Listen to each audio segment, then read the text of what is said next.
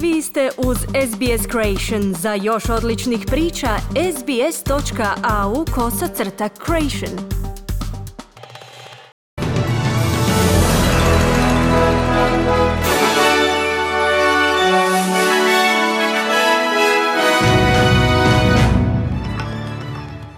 Danas u vijestima donosimo. Premijer Scott Morrison predstavit će danas paket mjera za sušom pogođena područja i poljoprivrednike.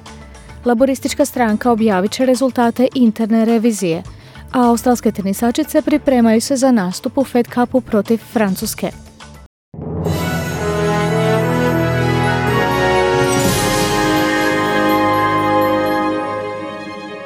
Slušate vijesti radija SBS. Savezna vlada danas će službeno otkriti najnoviji paket mjera za podršku područjima pogođenima sušom. Paket pomoći vrijedan je skoro milijardu dolara. Sušom pogođene obiteljske i male tvrtke dobit će u sklopu paketa mogućnost dizanja povoljnih kredita, a vijeća sušom pogođenih područja dobit će milijune dolara za projekte usmjerene na otvaranje novih radnih mjesta. Ministrica poljoprivrede Bridget McKenzie smatra da su upravo takve mjere razlog zašto se ona i njezini kolege nalaze u politici. This package delivers for National Party communities and drought affected farmers, which is exactly Ovaj paket mjera pomoći će sušom pogođenim zajednicama i poljoprivrednicima koji podupiru nacionalnu stranku. A upravo su zato zastupnici nacionalne stranke i senatori u Kamberi. Poslani smo da obavimo posao i danas smo, evo tu, izjavila je Bridget McKenzie, ministrica poljoprivrede. U sklopu paketa poljoprivrednicima će dodatno biti olakšani i uvjeti postojećih zajmova – Zamjenik premijera Michael McCormack odbacio je mogućnost novčanih isplata kojima bi se poljoprivrednici potakli da napuste svoju zemlju. Savezni laburisti danas će pak objaviti svoje postizborno izvješće. Dvojica visoko pozicioniranih laburista, bivši premijer Južne Australije Jay Wetterhill i bivši savezni ministar Craig Emerson izradili su izvješće u kojem se analizira zašto je stranka na svibanjskim izborima doživjela šokantan poraz. Rezultate analize predstavit će danas pred nacionalnim izvršnim tijelom stranke, a nakon toga očekuje se izvješće će biti dostupno i javnosti. Čelnik Savezne laborističke stranke Anthony Albanese o izvješću će se očitovati sutra na klubu nacionalnih medija u Kamberi. Podsjetimo, laboristička stranka izgubila je na trima uzastopnim izborima, ukupno na sedam od posljednjih devet. Uskoro će biti pokrenuta nova platforma za razmjenu informacija koja će poboljšati suradnju između državnih i teritorijalnih s jedne strane i saveznih agencija koje se bave zaštitom djece. Tvrtki sa sjedištem u Novom Južnom Walesu, iTrade, dodijeljen je petogodišnji ugovor vrijedan 5,9 milijuna dolara za izradu platforme za koju se očekuje da će se početi rabiti sredinom sljedeće godine. Platformu će zajednički financirati savezna i vlade saveznih država i teritorija.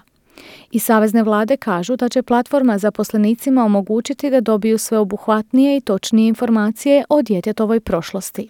Ministar unutrašnjih poslova Pete Dutton ističe da se teroristi služe kriptovalutama poput Bitcoina za financiranje svojih aktivnosti. Ministar Dutton danas će održati govor o toj temi na međunarodnoj konferenciji No Money for Terror, koja se održava u Melbourneu, a čiji je cilj razmotriti načine za zaustavljanje financiranja terorizma.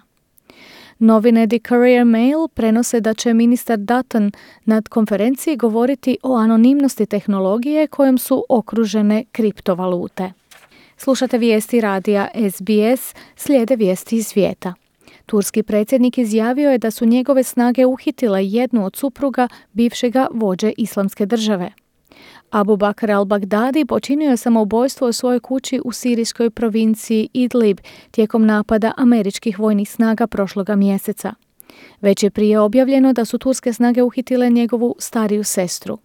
Turski predsjednik Recep Tayyip Erdogan kaže da turska od uhićenja ne radi veliki događaj. Amerika Bağdadi kendini tünelde ima etti. Amerika tvrdi da se vođa islamske države Abu Bakr al-Baghdadi raznio u tunelu te su time započeli s vrlo ozbiljnom kampanjom u sklopu odnosa s javnošću i svoje vlastite perspektive. Mi smo uhitili njegovu ženu, no od toga ne činimo veliku priču. Tek danas to prvi puta objavljujem, rekao je turski predsjednik Erdogan. Ime al-Baghdadijeve supruge nije objavljeno. Pomoćnik bivšeg vođe islamske države kaže da je al-Baghdadi imao četiri žene, maksimalan broj žena koji je prema islamskom zakonu istovremeno dopušteno imati. Američki republikanski senator Lindsey Graham podržao je apel predsjednika Donalda Trumpa da se objavi identitet zviždača, zahvaljujući čijoj je dojavi pokrenuta istraga o opozivu predsjednika Trumpa. Istražno povjerenstvo, predvođeno demokratima, nastoji utvrditi je li predsjednik Trump od Ukrajine zatražio da mu pomogne u izbornoj kampanji ususret predsjedničkim izborima 2020. Prema američkom zakonu status zviždača štiti identitet osoba koje iznesu optužbe za neprimjereno djelovanje vlade. No, senator Južne Karoline Lindsey Graham smatra da bi predsjedniku trebalo omogućiti da se suoči sa zviždačem te da ga ispita, što nije moguće ako se ne otkrije njegov identitet. The whistleblower statute's being abused. It's designed to protect you from being fired if you come forward. It doesn't give you anonymity. Status zviždača se zlorabi. On vas štiti od mogućega otkaza, a ne štiti vašu anonimnost. Nikome ne bi trebalo suditi na temelju anonimnih optužbi. Opoziv je u politici smrtna kazna, a bez optužbi koje je iznio zviždač ništa se od ovoga ne bi događalo. Stoga želim znati tko je ta osoba, rekao je senator Graham. Francuski premijer Edouard Philippe najavio je da će vlada razmotriti mjere za uvođenje imigracijskih kvota povezanih sa zapošljavanjem. Le sens général euh, de notre action c'est celui de la souveraineté. Opći smisao naših postupaka tiče se suvereniteta. Želimo ponovo preuzeti kontrolu nad svojom imigracijskom politikom. Preuzimanje kontrole podrazumijeva isticanje i prihvaćanje odgovornosti da se donesu jasne odluke koje se tiču zbrinjavanja i integracije. Kad je riječ o zbrinjavanju migranata i utvrđivanje useljeničkih kvota, cilj nam je imati izbora i sve svoje napore uložiti u integraciju kroz zapošljavanje, rekao je francuski premijer Edouard Philippe. Potez francuske vlade tumači se kao pomak udesno, što se može tumačiti odgovorom na zahtjeve birača. Na stotine žena prosvjedovalo je u glavnome gradu Libanona Beirut, izražavajući svoju potporu prošlomjesečnim protuvladinim prosvjedima. Prosvjedom su dominirale svijeće, zastave te lonci i tave koje su prosvjednice nosile. Prosvjednica Regina Kandara smatra da bi vladajuća politička struktura koja je na vlasti od kraja građanskog rata 1990. godine trebala prepustiti vlast mlađim generacijama.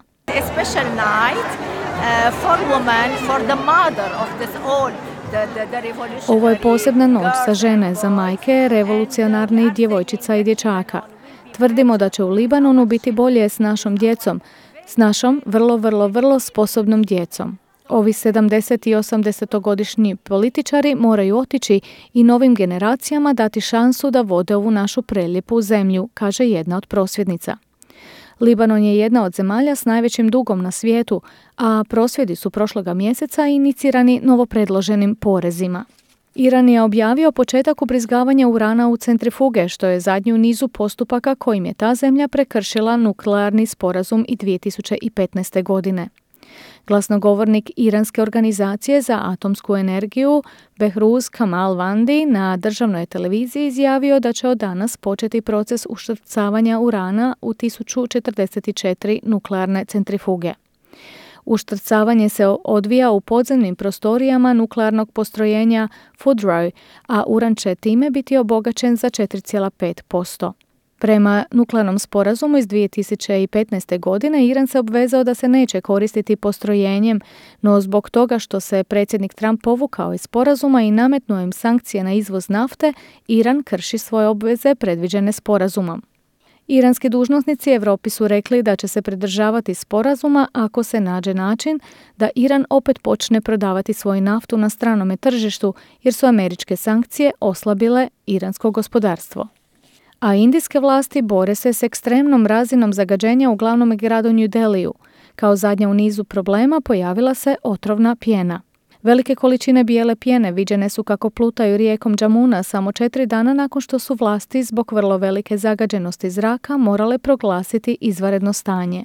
Pjena je zapravo otrovna kemikalija zbog koje mnogi građani imaju poteškoća s disanjem i s vidom. Zagađenost zraka u New Deliju značajno je pala, pa je jučer izmjeren indeks kvalitete zraka od 155, što je znatno manje od indeksa 500 koji je zabilježen tijekom vikenda. A prije nego je prohodao 23 km u potrazi za pomoć, 13-godišnjak koji je preživio napad u kojem je poginulo devetoro žena i djece u sjevernom Meksiku, u grmlju je sakrio šestero svojih braća i sestara. Tri mormonke i šestero njihove djece usmrtili su pripadnici narkomanskog kartela. Austin Cloes rođak je žrtava koji kaže da ne zna je li obitelj bila metom napada ili se jednostavno našla usred sukoba dvaju kartela. They are US citizens and they've just settled down there. It's really peaceful for the most part down there, but oni su američki državljani i taman su se ovdje skrasili. Ovdje je zaista mirno, uglavnom je ovdje dolje mirno. No u nekim slučajevima oni znaju da je ovo neka vrsta područja bez zakona gdje se bave takvim stvarima i zastrašujuće je kad vlada bezakonje kao u ovome trenutku, rekao je jedan od rođaka preminulih osoba. I ukratko iz tenisa. Pred susret u Fed Cupu između Australije i Francuske koji će se održati u Pertu, australska tenisačica Samantha Strosa ističe da je timski rad njihov prioritet. 16. put zaredom ta se australska veteranka našla na ljestvici 100 najboljih igračica svijeta. Ponosna je što će nastupiti za australsku momčad i nada se pobjedi. Dobar je osjećaj biti ovdje kao tim, kao skupina i učinit ćemo sve da bismo bile spremne i svaka za sebe i za su igračice, rekla je Samantha Strosa.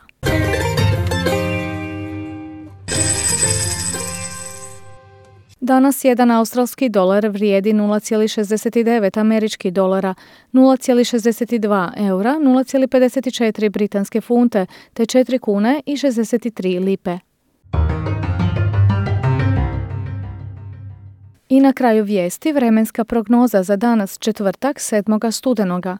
U Pertu sunčano 30, u Adelaidu se očekuje vjetrovito uz mogućnost lokalnih pljuskova i temperaturu od 19 stupnjeva Celzijusa. U Melbourneu kiša i 18. U Hobartu također vjetrovito uz mogućnost povremene kiše, bit će do 15 stupnjeva Celzijusa. Sunčano se očekuje Kamberi gdje će biti 20, u Wollongongu s temperaturu zraka do 25, te u Sidniju gdje će najviša dnevna temperatura dosegnuti 30 stupnjeva Celzijusa. U Newcastle vjetrovito i sunčano 30, u Brisbaneu sunčano 33, u Kensu uglavnom sunčano 31, a u Darwinu također uglavnom sunčano i 34 stupnja Celzijusa. Slušali ste vijesti radija SBS. Za više vijesti posjetite www.sbs.com.au kosacrta news.